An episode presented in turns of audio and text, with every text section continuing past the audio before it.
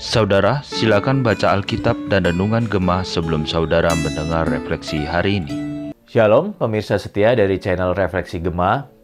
Pada hari ini, tanggal 13 April 2023, kita akan kembali bersama-sama membaca, merenungkan, dan merefleksikan bagian firman Tuhan dalam Alkitab dengan tema Tuhan adalah Bapa kita. Tapi sebelum itu, marilah kita berdoa terlebih dahulu.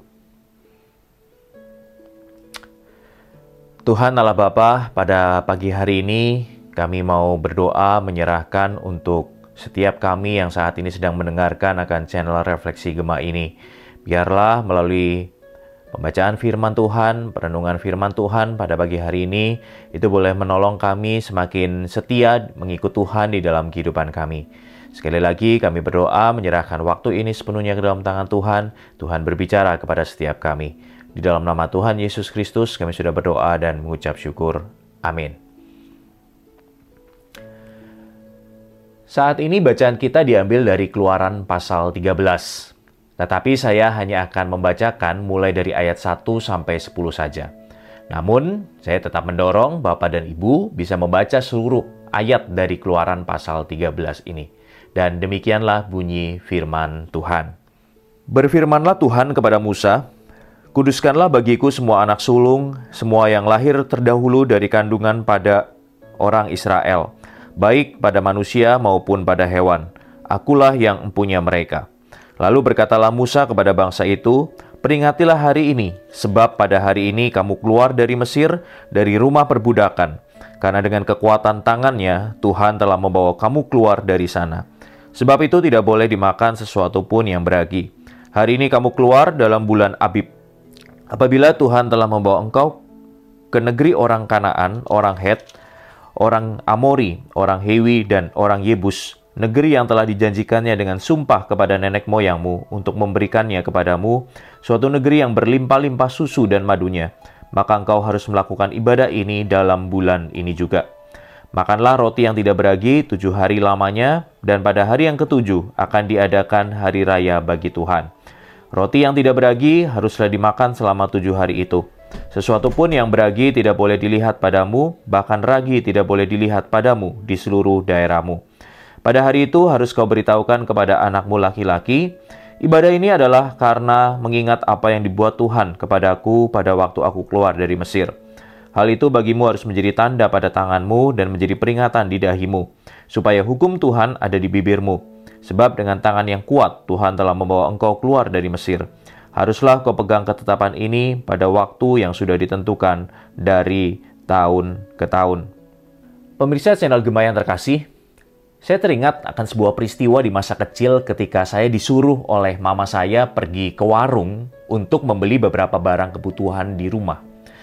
Setelah mama memberitahukan beberapa barang yang mesti dibeli dan memberikan sejumlah uang, Lalu mama menanyakan lagi kepada saya, Coba, kamu sebutin apa saja tadi barang-barang yang mesti dibeli.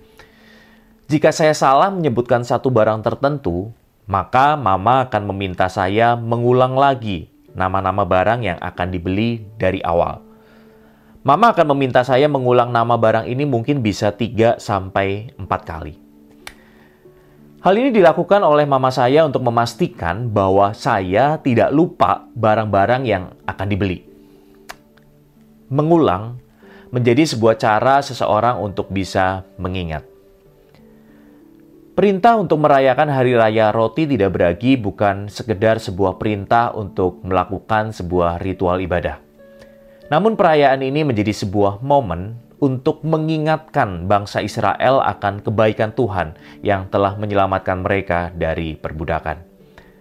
Pada perayaan ini, Tuhan memerintahkan untuk mempersembahkan anak pertama laki-laki dari setiap hewan ternak yang dimiliki oleh orang Israel. Hal ini dilakukan untuk mengingatkan bangsa Israel tentang kasih dan kebaikan Tuhan yang telah membebaskan mereka dari tanah Mesir. Persembahan ini menunjukkan dan mengingatkan bahwa seluruh kepunyaan bangsa Israel adalah milik Tuhan. Oleh karena itu, hal yang wajar jika Tuhan meminta yang terbaik dari umatnya. Dan peringatan setiap tahun dari perayaan ini akan terus mengingatkan umat Israel bahwa hidup mereka dan seluruh yang mereka miliki adalah milik Tuhan. Dan saat ini bagi kita umat Tuhan di masa perjanjian baru, kita merayakan Paskah. Paskah mengingatkan kita bahwa kehidupan yang kita miliki saat ini adalah karena pengorbanan anak tunggal Bapa.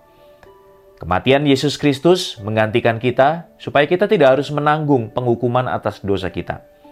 Di dalam Efesus pasal 1 ayat 7 dituliskan demikian.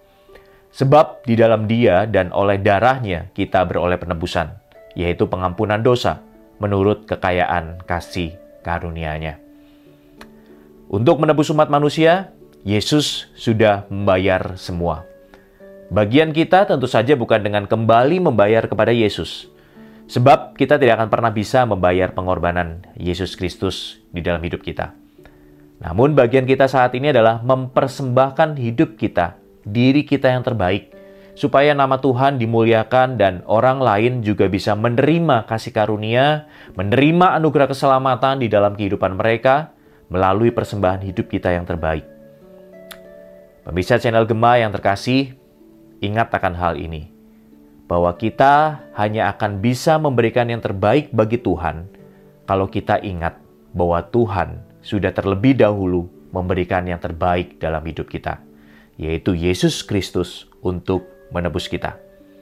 Oleh karena itu, jangan pernah lupa akan karya Yesus di Kalvari bagi kita. Amin. Mari kita tundukkan kepala, kita berdoa. Tuhan, kami sungguh bersyukur kalau pada hari ini Tuhan kembali mengingatkan kami bahwa seharusnya di dalam kehidupan kami, kami harus terus-menerus mengingat akan karya Kristus di atas kayu salib bagi setiap kami. Sehingga dengan mengingat akan karya Kristus, mengingat akan karya penebusan Yesus Kristus di atas kayu salib itu, itu akan menolong kami bersyukur dan bukan hanya bersyukur, tetapi kami bisa memberikan yang terbaik di dalam hidup kami ini untuk orang-orang untuk orang lain di sekitar kami. Ajar kami untuk kami bisa terus ingat akan karya Kristus itu di dalam hidup kami, sehingga hidup kami bisa memuliakan Tuhan. Terima kasih Tuhan untuk renungan pada hari ini. Di dalam nama Tuhan Yesus Kristus, kami sudah berdoa dan mengucap syukur. Amin.